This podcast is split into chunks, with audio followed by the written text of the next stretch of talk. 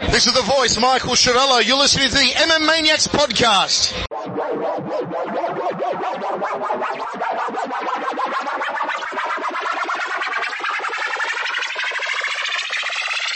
Shout out to the MMA Maniacs podcast.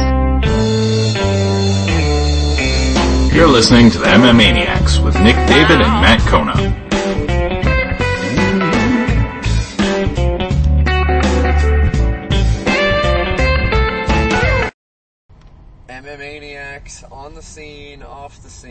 Off the grid, on the way home from Lincoln, Rhode Island.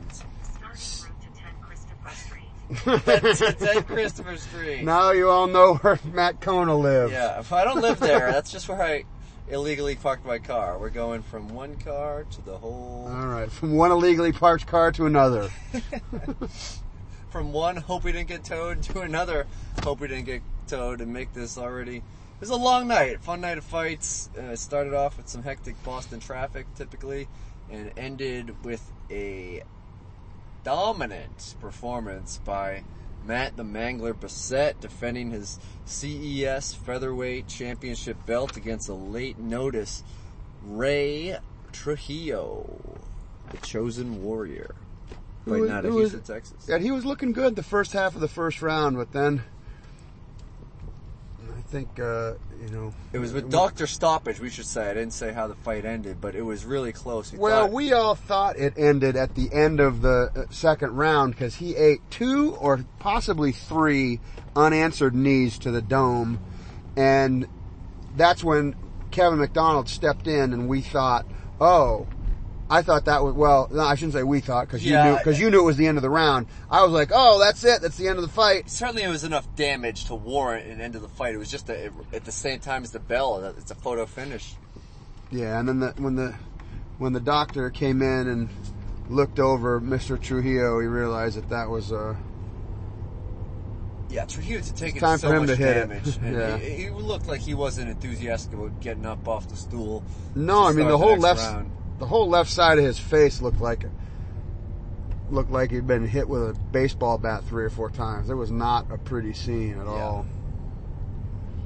And I would be surprised if, if Matt Bassett followed in the in the footsteps of the former bantamweight champion Andre Soukhamthath. Well, I think he's still the bantamweight champion. Well, he's the because- bantamweight, he's the bantamweight champion of CS, but he had to he had to vacate it when he got signed for the UFC. Are you sure? Because uh, I mean, because I think because he, I think he fought uh, in CES again since his UFC debut. No, he hasn't. He was supposed to headline the main event of uh, not the last one that, that we covered, but the one before that in Lincoln, and it got scrapped because he, he was added to. Uh, it was UFC 209. He's in uh, one of the prelim fights in UFC 209. So he has not fought. So when you sign with the UFC, you, they rep you for a couple fight deals. So he did have to vacate CES bantamweight. Nothing has happened in terms of uh, anyone fighting for a vacant championship in the division so far. But he was on. He was in town today. He received the key to the city of Woonsocket, Rhode Island, for as well as his success in the UFC for the charity work he does for the Boys and Girls Club. It's given to him by the mayor of the city after the second fight of the night. So right when we got to the event tonight, Nick's ears perked up because he heard Scary Kerry Kennison being declared the unanimous decision victor in her professional debut over the undefeated up till then Jennifer Norris. So you see, Scary Carrie, you train with her at Tim, Team Link. Yeah, she's bad, man. She's tough. She is very tough. Yep. And she works her ass off, dude. She's always in the gym. She's always working. Now, what do you think her, So- her specialties are? Because we weren't able to see the fight, obviously. I think she's real well rounded. I think she's real well rounded. I think she's an all around good fighter. Um, She's from like the sort of the new breed of mixed martial artists that you don't Yeah. focus in one discipline as much as everything a little bit. I think so. I think so. But Certainly had a nice T-shirt design and a lot of fans on hand to support her coming down from. The, I I really like that T-shirt. I, I sent him a. I saw that there's a there's a, uh, a Facebook group, our Team Look Hooks at Facebook group, and the the get the head coach over at Team Link, Ed Carr, posted a picture of those guys with the shirts on. And I left him a message asking if he, cause nobody ever gets any 3X shirts. They always stop at 2X and it pisses me off. Yeah. Just one X away, bro. It's, it's, fat motherfuckers like t-shirts too, man. yeah, you don't want to Make some t-shirts for fat motherfuckers. I don't want to wear a tight t-shirt. I don't look good in tight t-shirts because I'm fat. and it accentuates my fatitude. I want to let motherfuckers guess. So, So We'll see. her, man. You know, yeah, yeah, she got a, she got a, uh, unanimous decision win and, uh, hopefully I can go back and check out the fight somewhere online. Yeah, I'm sure there's some Hmm. Team Link people on hand to take a, to vi- take some video footage. I know there was before the televised prelims on AXS TV, but they do keep some of Oh, them. right. They do keep uh they do do the video production for the for the screens inside the arena. So with that, that's always a possibility that it might have ended up on AXS TV. Typically, just, they just do that for the shorter fights in case Right. there's some uh, some There's space, some space to fill. to fill, yeah. Yeah. And we didn't see Adam quit against Reginaldo Felix in the Battle of Framingham. And we didn't look that up either because we both we both had a guess that Felix won, but you thought we would won by submission, yeah, because and I thought Adam he- quit is his last name. Right. So. and I thought he won by unanimous decision. Yeah, and anyway, at any rate, it was an 0-3 Reginaldo Phoenix, Felix, excuse me, against a 1-4 Adam Quit. So, uh, not guys you're going to hear from necessarily in the UFC, but all respect to the fighters that show up at the CES cage because especially kicking off a fight like that in a very heavily Rhode Island centric crowd, these two guys from Framingham. So even if they did have supporters, there's typically some crossover. It's a good, uh, it's a good challenge to be able to jerk the curtain on that kind of night. Fucking curtain jack is from way back, dude.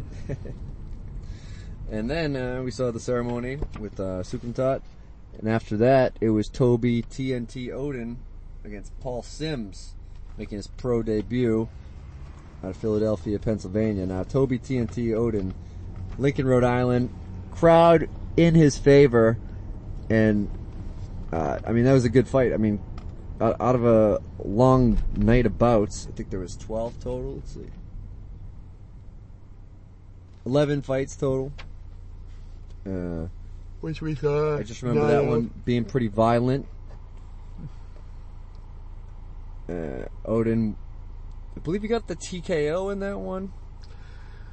I was still suffering from Taco Bell withdrawal by the time I got there. It's uh, you know it's a tough thing after watching a night of fights with mostly fighters that you don't know to re- to recount that stuff, and it's a you know it's you look at Michael Schiavello and Pat Miletich, and it, they make it look easy, like they're just recalling these things up. But they have a truckload of people that are whispering shit in their ears, and they're reminding of the, the fights, and they're telling them all this shit in their ear. They're going, "Yeah, he won by TKO." So at the end of the night, when they do their wrap up, they're getting an earful of it the whole time, and then they're studying it as they're going through the night and trying to remember it. So it's not like, you know, this is I'm going left here. Okay. And they, they have the benefit of replays too in between rounds while they're trying to analyze it. Uh, we're kind of uh, Right, mercy trying- of where we're seated, cage side, the media. We kind of had the door view, so uh, we do have a little bit more obstruction we're dealing with as well. Yeah, we have like a, I've got like a four or five fight back memory at this point. So the three or four fights that might have happened in the beginning, I might not remember quite Right, it's well. easier for us to work backwards for sure. But it's, and then there's certain fights that have, that are more memorable than others for different reasons. You know, for me, I, I'm probably one of the more unmemorable fights of the night, unfortunately, uh, because I'm a former teammate of and fan of John Manley. Um, it- it- that's why it's a memorable fight to me because I was rooting for John Manley. But the fight itself was pretty lackluster.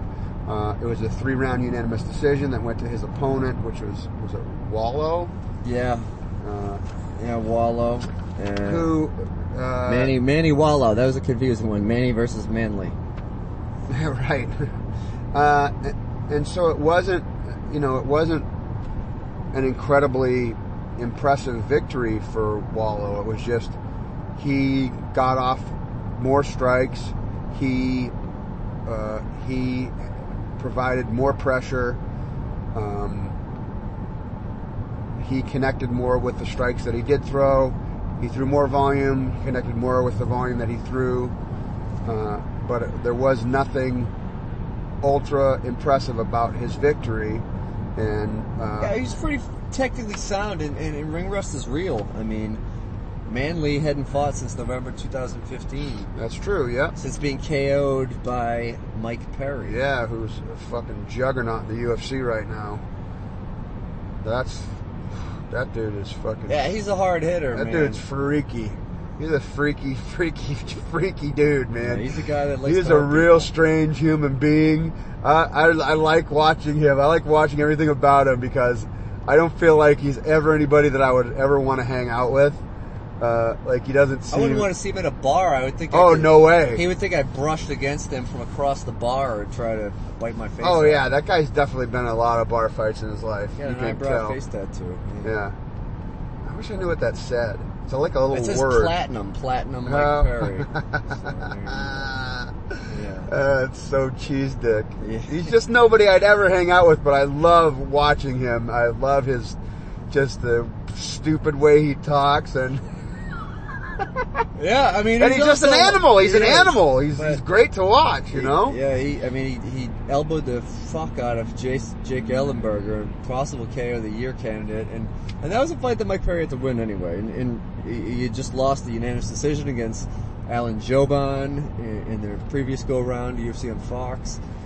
So, but we'll I don't hear know, a lot. I don't know if it's a, Mike I don't know if it was a must win for him because that dude's Uh, yeah, but there's a lot of hype behind even in him. loss even in loss he is a he's a fucking very interesting person to watch fight and he generates a lot of interest. He just it generates there's good there's it's it's good to have people that like you and dislike you because either way they either want to see you win or they want to see you get knocked out. You know? Yeah. Uh, it's the it's the Oh, yeah, uh, we're gonna take this one. it's the uh, Chael Sonnen effect, you know. Like I, I used to, you know, now that now that it's now that I'm much more hip to who he is as a person, it doesn't affect me nearly as much because now it's just kind of silly WWF cartoonish kind of nonsense. But um, sorry, this came on quick. Uh, but when I when he first started on the scene, I just like I just wanted to see him get the shit knocked out of him. I just wanted to see him get beat up because he just wouldn't shut his dumb mouth. And now I now I go, oh, I totally get it now. And you know, it's hard to every once in a while you hear an interview with him where he gets real, and you go, oh, all right, I see who that guy is. I see what that's all about.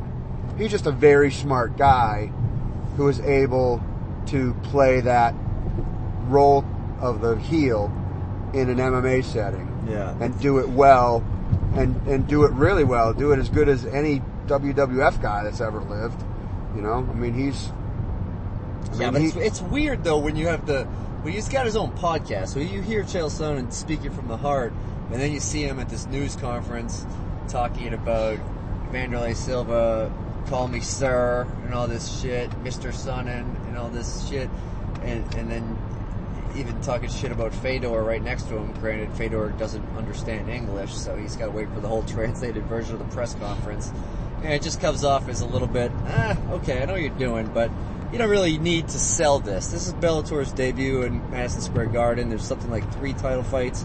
They got Fedor, Emelianenko, uh, fuck that pronunciation up, which would arguably be the main event. The only reason it's not is because he got pulled from the main event last time, and you don't want to take that same risk. But and I and I bet uh, if I had to if I had to venture a guess I would I would bet that Fedor doesn't want to fight five rounds Yeah, that's a good. That's a, certainly a good guess. But the thing is, Bellator doesn't do five rounds. Like Chael Sonnen, that fight's not going to be five rounds either because Bellator d- they only do five rounds for title fights. Oh, just look at you. rounds. Yeah.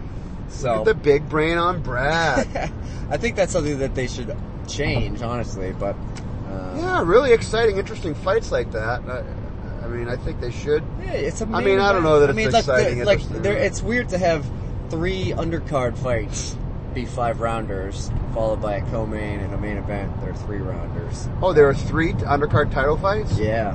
Oh wow I didn't and not even on the pay per view part. It's it's hey, uh, the headliner of the Spike is Ryan Bader against Mr. Wonderful. Uh, Huh. For the is is that for the light heavyweight title? yeah, yeah, Phil Davis Oh. rematch with Huh. Ryan Bader for the light heavyweight title. That's on the free TV live on Spike. All right, let's, I'm gonna let's. Uh, I'm gonna take the day off. We're going to that. All right. let's go to that. we got the tickets. All right, couple more highlights from the CES card. We got Carlos Candelario. Uh, come on, like a fucking bat out of hell, just annihilating his opponent. Harlem, Jesus. New York's John, uh, the dark car can't read. John the F- John Sumter, in just over a minute and a half. Yeah, just he looked like a- punishment. Yeah, he looked like a fucking unleashed beast, man. I, I, I, I look forward to seeing that dude again. Yeah, so absolutely no. That's Candelario. Uh, was that bantamweight? Yeah, bantamweight. Yeah, so it was bantamweight. yeah, so there you go. You got Soukhamthath's in the UFC. You got a vacant title. You got an exciting local prospect. I mean, that's what that's what the big draw for these CES cards is. Uh, at least over at Twin River in, in Lincoln, Rhode Island. So uh, they're not going to rush a guy like that. They'll probably work him up through the division a little bit more. But bantamweight is certainly an exciting part. And you got Cody Nordby, who just well dropped down to flyweight. Um, I don't know. Maybe they could meet at a catchweight or, or something, or maybe he wants to move back now that the title is open. Uh, certainly a little bit more on the prospects up at bantamweight, although Nordby did get KO'd by Soukhamthath, so it's part of the reason that he moved down.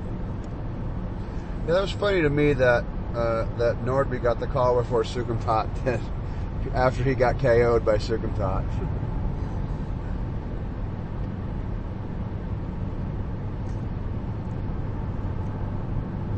Now, uh,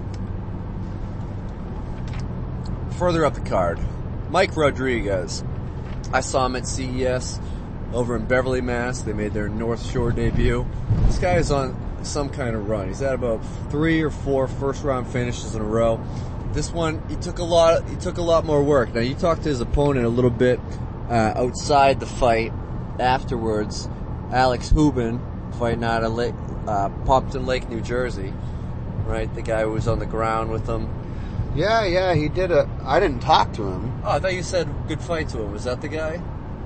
No, no, no, no, no, no. That was uh, what was that dude's name? Oh, Sparrow. Sparrow. Right, yeah, pardon yeah, that was pardon me. Sparrow. Yep. Yeah, that was Sparrow who I talked to outside. I really like Sparrow. I like this. I really like guys who have, uh, have active active jits off their off their back. Uh, I don't. I see a lot of really passive guys who get pull guys into their guard and then they don't do much. Even I, see super high level jujitsu guys, like really high level jujitsu guys that don't work, aren't putting in enough work off their back. That's why I really respect guys like that. Like that. Like he was he was from Lowe's. He was uh, from. I think I'm correct saying that he was trained with Lauzon. Yeah. I think that Lauzon was in his corner. But that's a that's a trademark of Lauzon. Lauzon is constantly fishing for submissions off his back. Uh, he was fighting on a pro elite. But yeah, but yeah, but it, Lauzon Lauzon, but Lauzon corner. was in his corner. That's true. Lauzon was in his corner. They had those bright green T-shirts on Yeah. um, that said Lauzon on them. But uh, yeah, not to skip around. Not Yeah. to, Oh, not yeah. to- we're doing a skip- little out of sequence, but you. Well, I just I, I wanted I like to talk about that guy because I, Yeah, even though he lost the fight, I, I was rooting for him, and I, I really look forward to seeing him again. He's just he's a guy that Sparrow's a guy that really needs a wrestling clinic, and not enough really good jujitsu guys have good takedowns. They're great when they're on the ground, and they're great if they're in the scramble and they're on the ground, but they are not there's so many really high level guys that aren't that both of those things aren't working hard off their back and they aren't uh, and, and they don't have good takedowns and it's usually one or the other uh, but sometimes it's both this one it's it was one or the other Uh, he, he doesn't he had very sloppy shots for takedowns Yeah, wasn't uh, setting him up with and he, and he wasn't setting him up. He, he wasn't setting up with strikes. He went like one in the first round. The second round he went for like three, and they were all sloppy as shit. Um, Sorry, I'm just trying to pay attention to all these fucking Yeah, ar- arrows in the. There's like three giant car-sized arrows right in the middle of the road. So uh, I'm trying to slow slow the fuck down before Yeah, I this, crash and, this. and this is a wide ass turn you see coming up. Gotcha. Uh, yeah, we're doing like a like a 360 loop de loop on around the corner to shoot up the 93 north here. Uh, I just it bums me out when I see guys that are that high level on the ground that don't have good takedowns uh, because it limits their ability to perform where they're their best. Because if someone that has good takedown defense or in this case doesn't, doesn't even have to really have good takedown defense because the takedowns were not that great. Um, but it allows somebody that doesn't have even great takedown defense to thwart off his takedowns, and if he doesn't want to be on the ground, he just stands up. You know. I mean, he did. He threw up, dude. That that was the one thing that did really impress me. He threw up a fucking flying triangle and almost had it. It was so close, dude. He had the foot behind his neck and the, and the, he went to throw the other one up over his shoulder and the dude caught it right at the last second.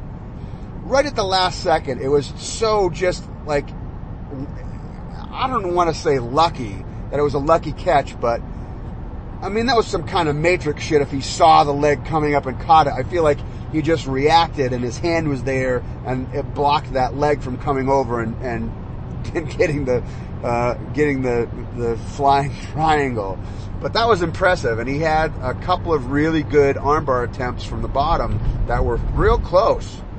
Those were close, man. He had some extension on both of those, both of those arm bars. And it was some of the best jujitsu I saw all night. Just those three things right there. Both of those armbar attempts. Uh, oh, and then he had him, uh, there was another time he had him in a triangle and, uh, and switched to an omoplata right at the very end of the round. And it was right at the fucking end of the round and the omoplata was fucking tight the omoplata, when he let go of that omoplata, the arm popped out of there so fast and hard. Popped out of there because it was almost fi- like that was that would have been a finish if it was another minute and a half in that round. Yeah, there was a lot of real close. I mean, we, we already mentioned the main event. A lot of real close, right at the bell finishes to rounds where just a second, second longer sometimes could have made the difference. But that's why, it- out of those two fighters, even though the other dude won, that guy Sparrow impressed me more. Yeah, he uh, went for it. I mean, Sparrow was just a good boxer just had technical skills, good head movement, was able to stay out of Sparrow's world and had good takedown defense. When he did get down, he was able to spring back up again. So, I mean, I know what you're, I know you're saying. It's, are you fighting to win or you fighting not to lose? And Sparrow took more chances, put himself out there, but fortunately got victimized by being out- outpointed during the during the fight, and we got into Manley versus Wallow. Uh, Jacob Bone against Sean Soriano. Now Soriano, Yes, that was the one that Sor- that was Soriano. That was the guy that fucking demolished him, right? yeah, he, he just kicked the half. shit out of his leg. Oh No, no, yeah, that, was the leg. That was the leg. That was that right. That was Yeah. the right, right. Uh, There was also a doctor stoppage because it happened right at the end of the. No, it was the round was not over, but it was on its way to ending. Well, that was a I- low leg kick, almost like the bot, the base of the shin onto the top of the ankle. let's just say that uh, we I didn't start sorry for this, but we did an entire cast Uh, where we called the whole fights, and there was a technical glitch at the end, and we lost all of it, unfortunately. Uh, I was that so, technical glitch. I wasn't. I wasn't going to throw you under the No, bus, no, but no. whatever. I'm under the Uh, bus. So, uh, you know, there was a there was a snafu, and we lost all the fucking information. It's, it's an unfortunate. I got to. I need to find another machine that doesn't have that glitch because the second time that we've recorded for three hours Yeah. and and lost all of the information. Um, and the first time someone else unplugged us, and uh, so. Uh, but what I was saying during that fight, uh, the uh, uh, the Bones versus what's his name? Yeah, uh, John Bones Sahari? lost to Sean Soriano. Yeah, Soriano. The the what I was saying in that fight in the second round, it was it was it was it was very clear even in the first round because he was taking shots to that leg, and I was like, man, if he keeps taking those shots, he's gonna he's gonna get knocked out. It's gonna he's gonna lose because of that leg. He's gonna he's gonna go down because of that leg. And I said it a few times, and then at the end of the second round, that was it the second or the third? Uh, I believe it at the end of, at the end of the second. Yeah. At the end of the end of the second round, that was it. He was he was taking leg kicks, and Kevin McDonald, Kevin McDonald, Kevin McDonald, Kevin McDonald, uh, He's gonna appear like Beetlejuice. if he keeps- or uh, Candyman. yes. Um, Kevin McDonald stepped in to stop the fight due to leg kicks, which you don't see often, but it was rendering him defenseless because he was getting kicked in it as much, so much that he was losing his ability to stand upright. So, Yeah, good stoppage. Kevin McDonald, excellent referee. Surprised we don't see more of him in the UFC. But the, uh, especially in the New York State Athletic Commission, they could use a guy like him with the kind of referee snafus they've had over the last couple of cards.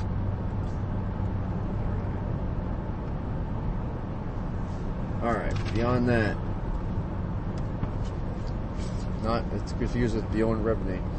Bjorn, Bjorn, Bjorn, Bjorn, Bjorn, Bjorn, Bjorn. Oh Bjorn. yeah, we got we had the heavyweights. The heavyweights. Greg Ribs Rebello put it to Kevin King. Sorry, King Kevin Ray Sears, who's a much bigger guy. So it's always good to see a heavyweight where uh, the only weight class where there could be a super significant weight differential Yeah, there was a and big- a smaller guy coming on top.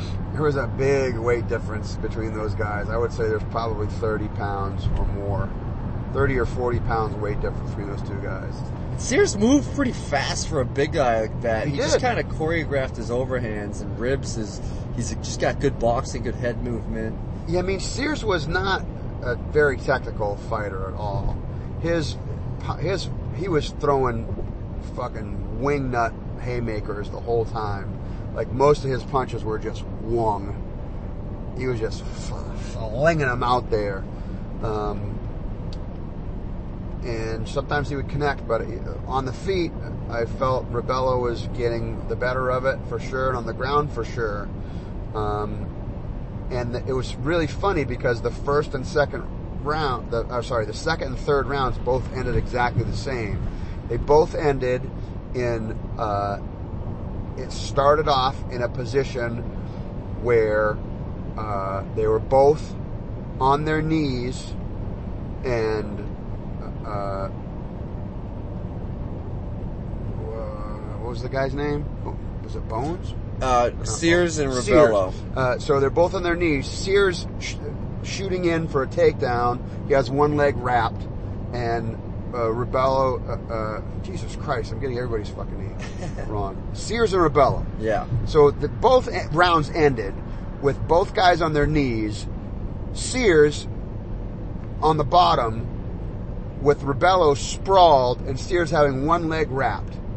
And then both times Sears locked up a, uh, a guillotine and then and then laid back into it. But both times he wasn't able to get a hook around him, and both times it was the exact same. It was the exact same ending both times, except the the the third round it happened. Uh, uh, it happened with enough time left that he was able to sink in his Darce. Both happened. Both times he he sat back into the guillotine, and the dude rolled out of it, and they both ended up on their backs head to head in this weird kind of guillotine thing and then uh, Rebello trying to sink a Darce, and then, uh, the, but the second time, at the end of the third round, he was able to get it with seconds remaining.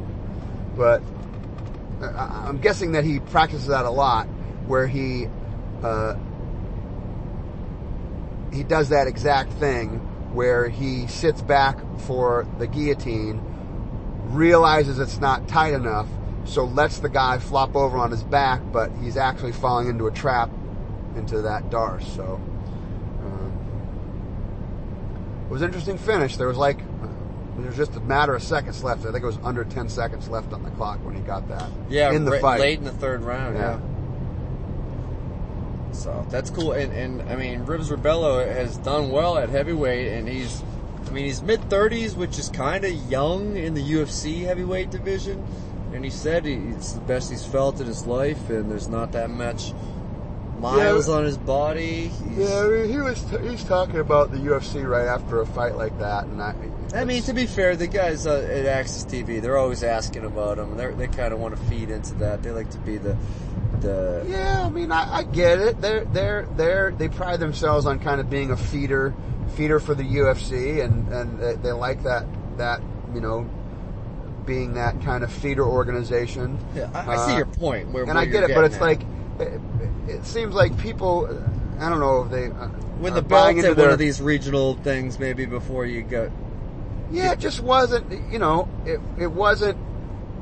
The guy that you know, I, I don't think that the guy he was fighting was really that impressive of a heavyweight at all. I mean, I think Yeah, I can't think of one heavyweight fighter that that guy is going to be able to handle. You know, maybe Anthony Hamilton.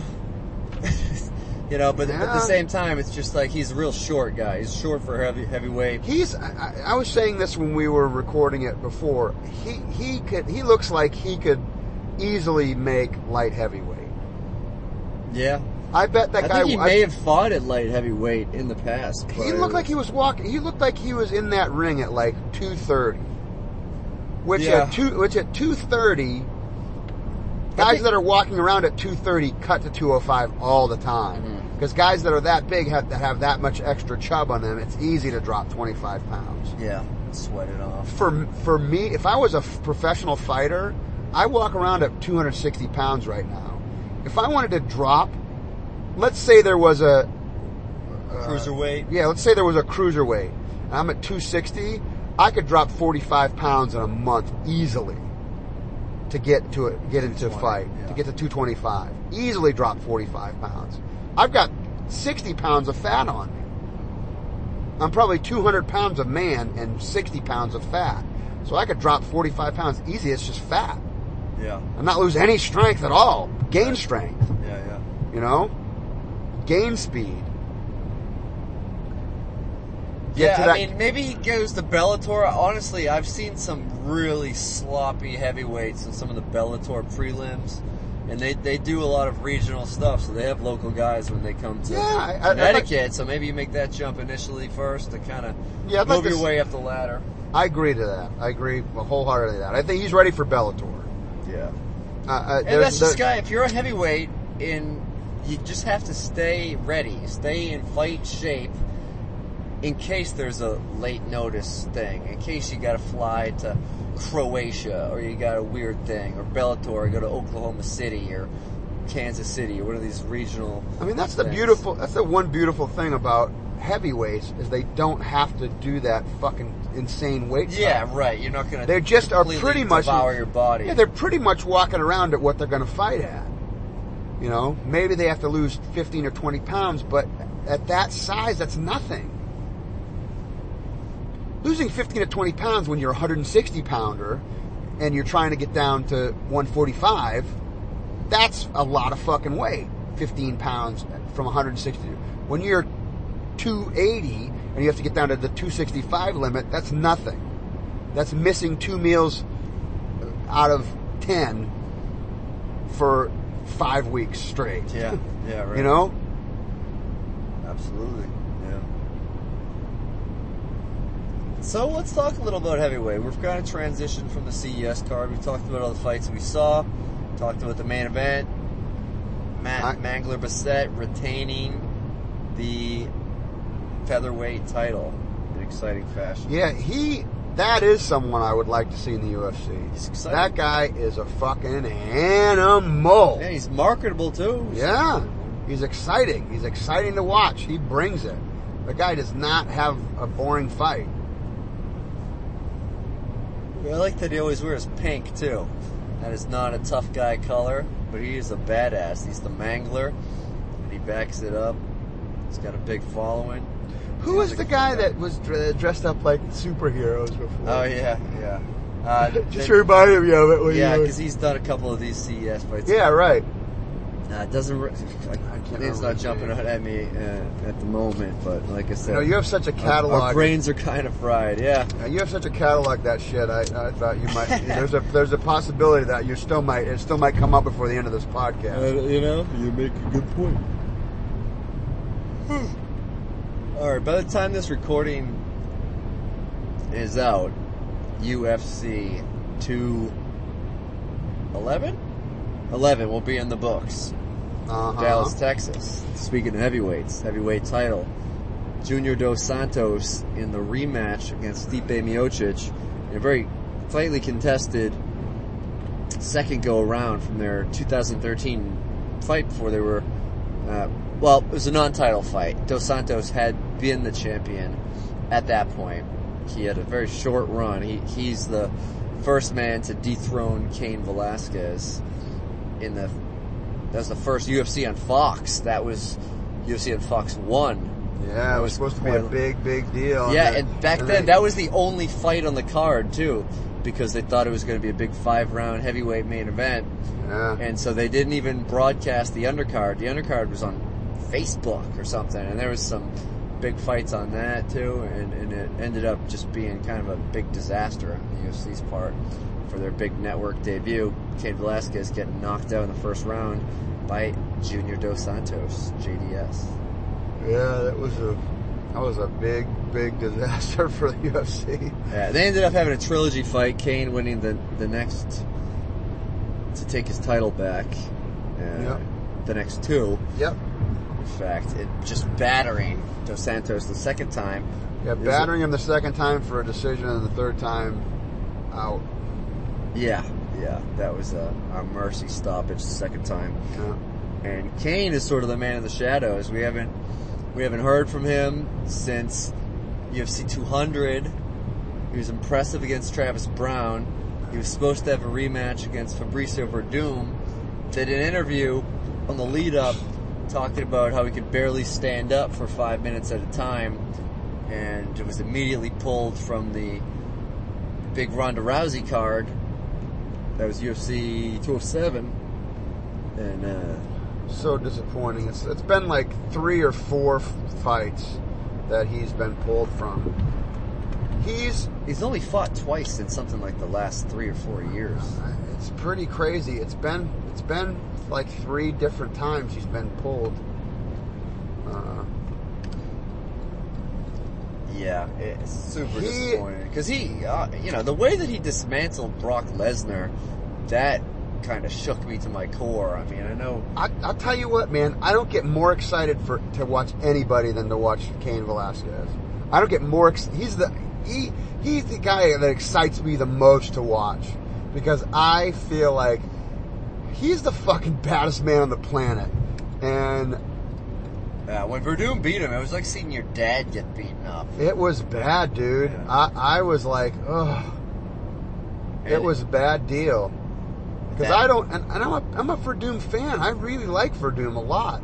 But I don't feel like, I, don't know what the fuck happened, man, but I Ah, don't his feel, elevation, man. yeah, no, I was know. It was, three, definitely three that. months it was, it was definitely, it was definitely that had some, I'm not, I don't want to try and make excuses for Cain Velasquez. The dude doesn't need me to make any excuses for him. Uh, Yeah, you know, Werdum's, a, Werdum's a good fighter. Werdum's a great fighter, but I don't think that ever happens ever again. Yeah. I don't think he outworks. Nobody fucking outworks Cain Velasquez. Yeah, he got tricked though. He got tricked into and jumped into that uh, guillotine, and Werdum knew. Yeah, but he but he was getting outworked way before he was. that. He was. He was gassing, and he, He was, getting, way gassing, he and was he, we lit up. never have seen him gas. Never. Yeah. I think his body let him down. But this fight is about Junior Dos Santos, who's coming in uh, only on a one fight win streak because not too long ago, UFC on Fox in December of 2016, I want to say, it was the Cowboy Cerrone versus uh, Rafael Dos Santos for the lightweight championship. How long ago that was?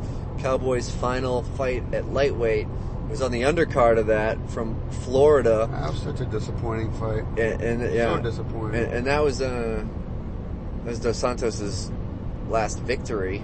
I mean, not Dos Anjos' last victory, and Alistair Overeem was able to defeat Dos Santos in what was an extremely boring first round. They were just paw- pawing at each other. Yeah. Overeem was just kind of waiting for this one thing, and he saw it, and he was able to jump on it, and he kind of it, it looked like he just knows where to hit. I mean, Overeem is a guy been kickboxing forever, over 30 professional fights. Yeah, he's a K1 champion. And he just found the weak spot. He found the the gap in the armor of Junior Dos Santos and just laid him out, knocked him out cold. But then we saw from Croatia, Junior Dos Santos just put on a clinic, looked like a completely different fighter, in taking out Ben Rothwell, who was a heavyweight that had all the momentum in the world behind him. Yeah, after that after that big submission win over uh, over uh, Yeah, Josh Barnett Josh never Barnett. Yeah, I mean that that was a that's a giant feather in his cap. that he had uh, uh, who else was in that run? He also beat uh, Gonzaga. Um,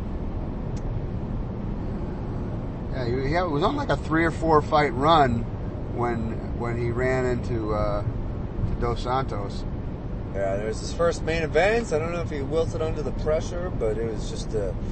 Man, we haven't seen Yeah, I don't- I- I Rothwell mean, since then. I mean, yeah, I honestly, he just got outclassed the whole time. It was just a boxing clinic. Uh, Dos Santos is certainly one of the best boxers in the heavyweight division. Yeah, if not the best. Yeah, he calls himself the fastest. But then, then again, another great boxer in the heavyweight division is Stipe Miocic. I mean, his head coach, he's uh, he's probably the skinniest boxing coach in the in the UFC. But you know, something he Stipe has looked good. The way he's just been able to have that accuracy.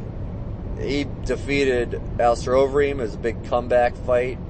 UFC 206 in Cleveland. No, no, 203 in Cleveland. I was there, I should remember. And then I was supposed to be there. yeah, and then prior to that, Stipe just cleaned the clock to win the title of Fabricio Werdum going backwards. Just knocked him. That was when, like, it was just a building being demolished.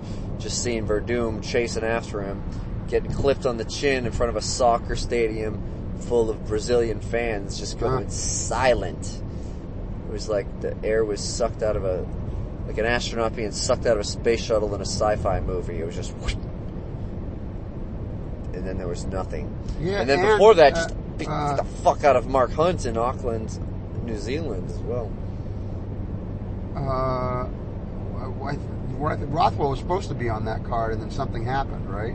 Yeah, Rothwell was, um, He was supposed to be on that card, and then he got an injury or something happened. yeah, in fact, I, I want to say it was supposed to be Rothwell against Werdum, and ended up being Travis Browne stepping in for a rematch with Werdum.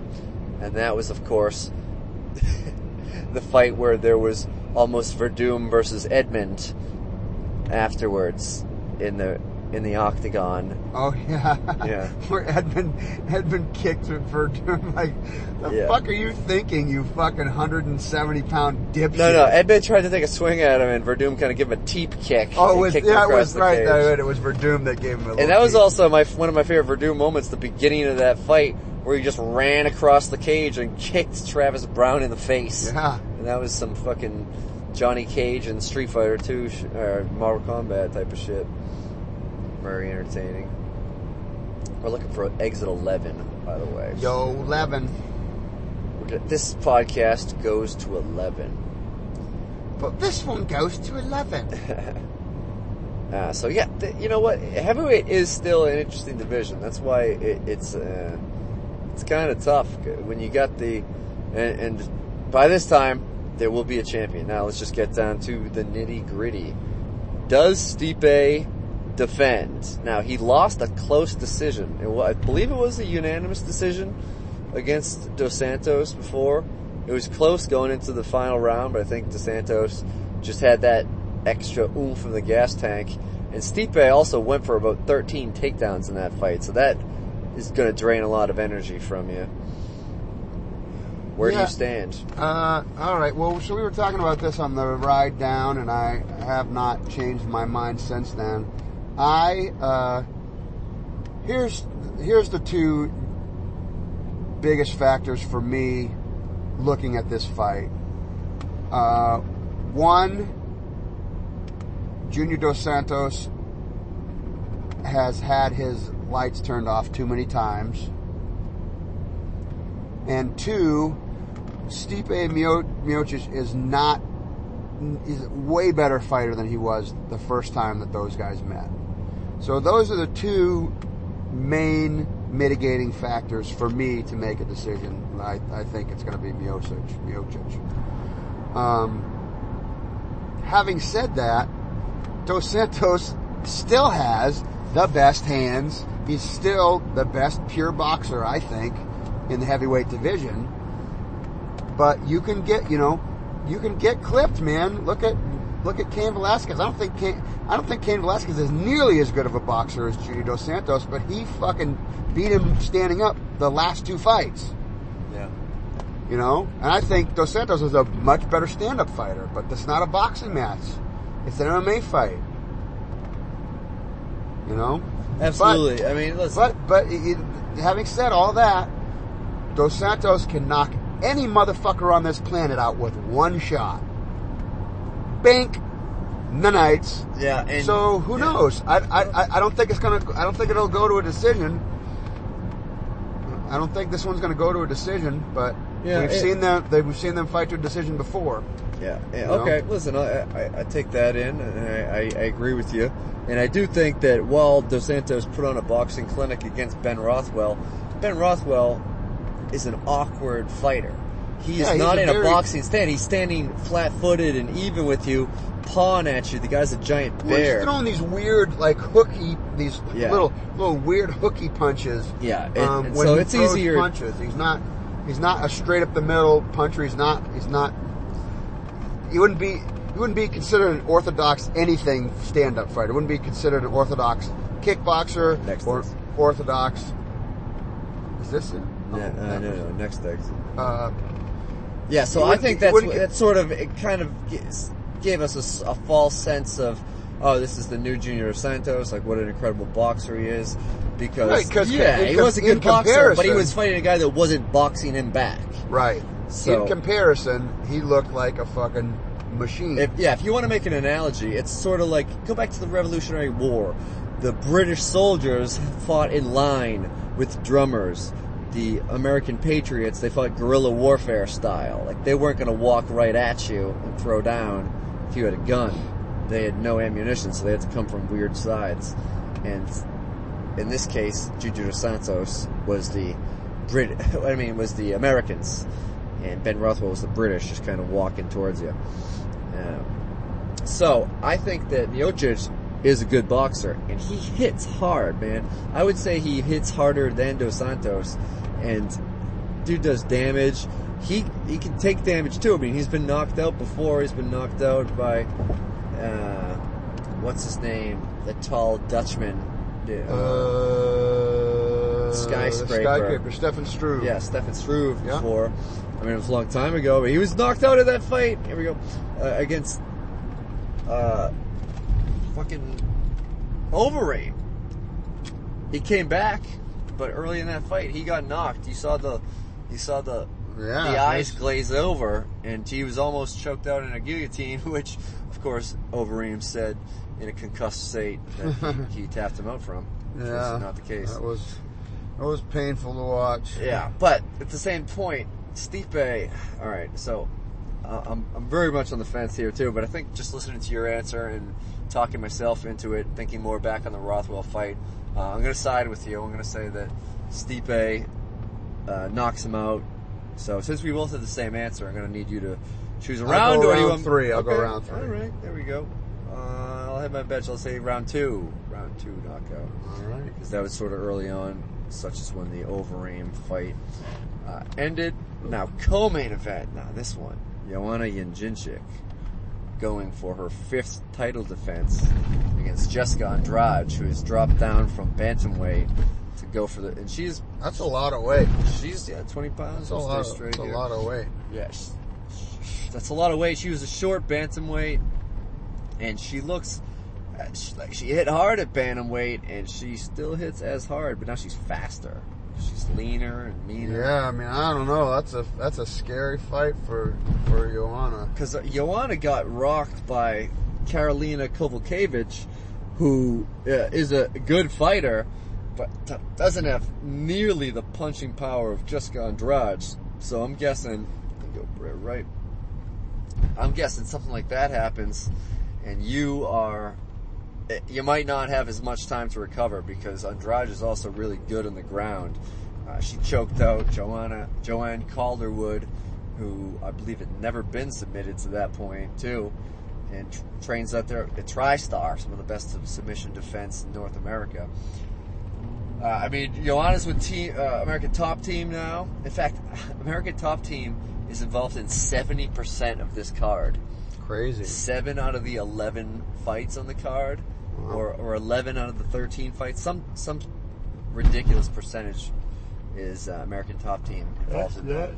You got Mike Brown wearing like eight different fight kits tonight. It's gonna be it's gonna look like, like he's wearing a parka because he just puts one Just on over the other and just peels them off. Is Mike Brown is fucking getting fat? What's going on? Yeah, yeah. What's up with Mike Brown? He's is he cutting weight during this event? By the time they get think to he the lost main 20 event? pounds in the last, I don't know. Yeah, because you got DeSantos. He, he's in the co-main. Oh, I didn't know, I didn't know DeSantis was Yeah, he's he's, he's with ATT Hmm. now, uh, or at least just you know the end stage of his fight. He's he's living in Brazil, but uh, so you got that. God, man, I, I really don't want to pick against Joanna, but I think it could go Andrade's way. So I don't. I- think for pure strikers that you, Joanna is top, probably top five in the UFC, if not the best. yeah, Pure striker in the UFC. Her her punches are so crisp and so clean and so on fucking point. But Andrade is a fucking animal. Yeah. She just has power, man. She hits like a fucking light heavyweight man. You Yeah. know, she Yeah, just cleans motherfuckers' clocks. And now she's faster. And now she's stronger. Fuck. Yeah, the thing is, it's a five round fight. Andrade has never fought five rounds. And I know she beat the Invicta champion, Angela Hill, but I mean, the, Yeah, the level of Angela, competition. Angela Hill's. The level of competition, it, it Yeah, low. not it was a fight of the night. It was a good fight, but it was a lopsided unanimous decision win. Um, all right, we're going to be taking a left up here. Kind of goes a V curve. All right, apparently we're supposed to be that straight, but we'll take this next, or just keep going straight. Um, We're doing- yeah. Okay. So I think I've talked myself out of it. No, no, keep going straight. So uh, I'm, I'm sticking with Joanna. Five rounds. I think she can withstand the the initial flurry. Yeah, I think that's it. If she can get past power. the, if she can get past the first two rounds. I think it's, I think it's Joanna's fight. Yeah. Because she, I mean, the leg kicks that she threw. Yeah. In uh, She's Australia. a master. She's a master at maintaining distance too. Oh, yeah. Sure, her her distance game is on fucking point, man. Her ability to keep someone at bay and not allow them in, and her takedown defense is nasty too. You know, and Yeah, she's way longer. She's way longer than Andrade. Andrade is short and squatty. Yeah. You know, Joanna's much. She's much longer. She has much longer, and she just has such that. Yeah, I just talked myself out of it too. I know. well, think about it. Think about how good a fighter. because I'm almost positive if I go back and look at my my UFC picks on fantasy, I'm almost positive that I that I put, picked Andrade by yeah. submission. Now, if you think about it, Claudia Gadelha is a hell of a fighter. I think she's a better fighter than Andrade. You don't want to beat her. Yeah. She withstood that early power, and uh, yeah, take this left, and she did it. So, uh, yeah, Polish power, Joanna Jędrzejczyk, and still, I'm a Joanna. I'm a gonna win. I like that she has an Italian accent, even though she's from Poland. All right, now this one, this is this is another one I'm going back and forth on. Jorge Gamebred Masvidal Oh, dressed in all black for premeditated murder against the nicest fucking anaconda in the world. The man that that should be king, but the UFC doesn't want to give a 38 year old jiu-jitsu practitioner a title shot, despite the fact that he's got six wins in a row and he's beating straight killers with the greatest of ease, Demian Maia. I don't. I can't see. Mm. I don't know that I'm ever gonna vote. Uh, that that I'm ever gonna pick someone against Maia in this division. I think that he could easily be champion. He could be, but Jorge Masvidal, baby, he's got great wrestling defense, and and and Maia needs to get you to the ground. Yeah, but he's been fucking nasty lately. His he's been so nasty lately. He's just been. He's getting guys up to the fence and they're fucking done. The first misstep, is going on? literally a misstep, a, a switch of footing by Carlos, the natural born killer Condit, and Maia was all over him. It was over. Yeah. It was a Fox main event. Yeah. Yeah, it's hard to take hard right. I don't, and, and I and I don't. I think Condit's a way better fighter. I, I mean, I, I like Masvidal. I think he's great. I think he's a great fighter. I think he's a really solid fighter, all around fighter. But I think Condit's a better fighter than he is. Yeah, I don't know. I mean, yeah, keep it straight. No, right. just look at this Tedeschi's here. I have no fucking idea where I am, dude. I have no fucking clue where This I am. This is. Dorchester, bro. We're gonna see Mark Wahlberg at any moment. All right. So with I hope he one thing stab is, my eyeball out. yeah, well, it was a funky punch that he threw that blinded that guy. Speaking of fighting, Marky Mark and the funky punch. funky punch. I may have said that on stage before. Uh, All right. So. Uh, You're All right, fucking take this- running this- material on me, Kona. Right, take this right. Well, I'm just reviewing old, old hits. This is fucking. This whole area is uh, it's a weird one. Get all my fucking weapons out of this car too. You brought me into you the got that. shit. You got that mic. Those mic stands are pretty heavy. but I got to get into the back to get. You those got a motherfuckers. cane, bro. Yeah, that thing's not gonna do Jesus much. I do Christ. have Where the a really are solid pocket knife. All right, take a right here.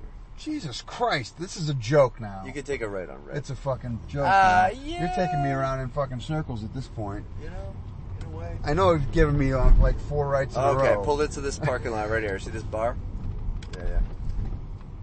Here we go. No, no, no, no. That's that, that's Oh. the bar. That's a that's a dark and stormy road. You could go in the do not enter. No one's in here. Just go around. I give you back. permission to Oh, break hey, all does go around traffic laws.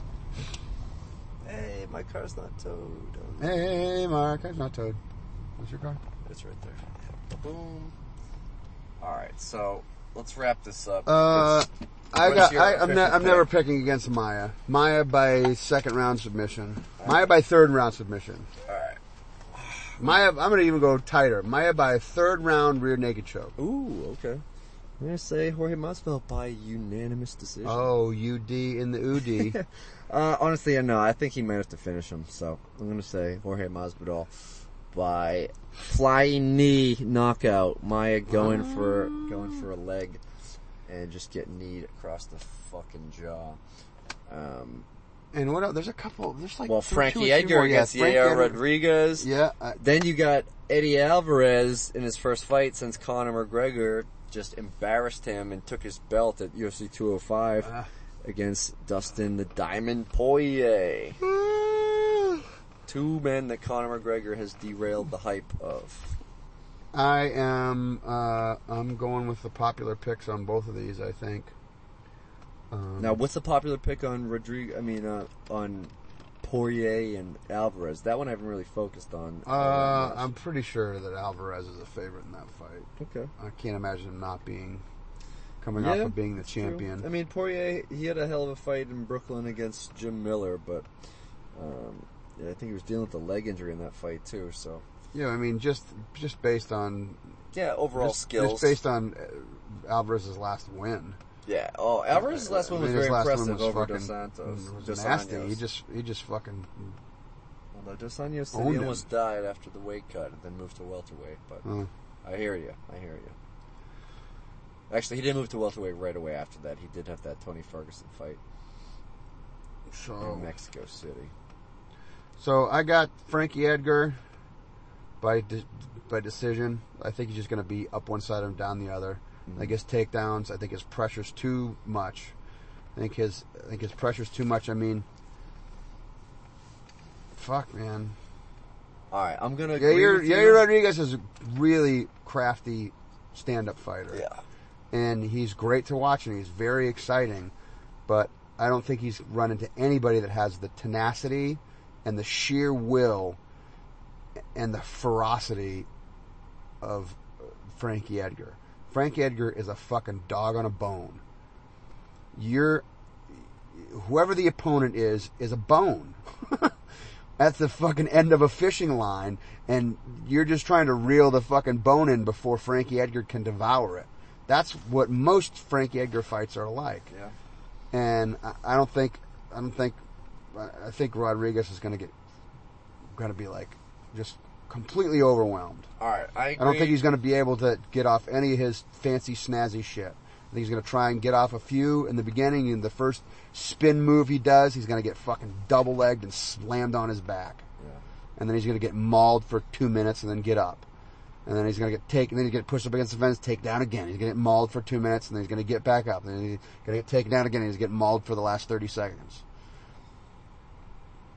All right. Well, I'm, I, I'm I'm gonna say I'm also going with Roger. Uh, excuse me, Frankie Edgar. Jesus Christ, we're on the So- same page as whole card. No, no, not the same card. I, I went uh, game bred Masvidal over Maia. And, Oh, okay. And, and I'm going to take Poirier over Alvarez. Oh, okay. Because I think Poirier's got a little bit more confidence, and Alvarez is a little bit shaken. So, uh, I think I think Alvarez is uh, is going to fall. I think that one is going to be a split decision win on Poirier's part.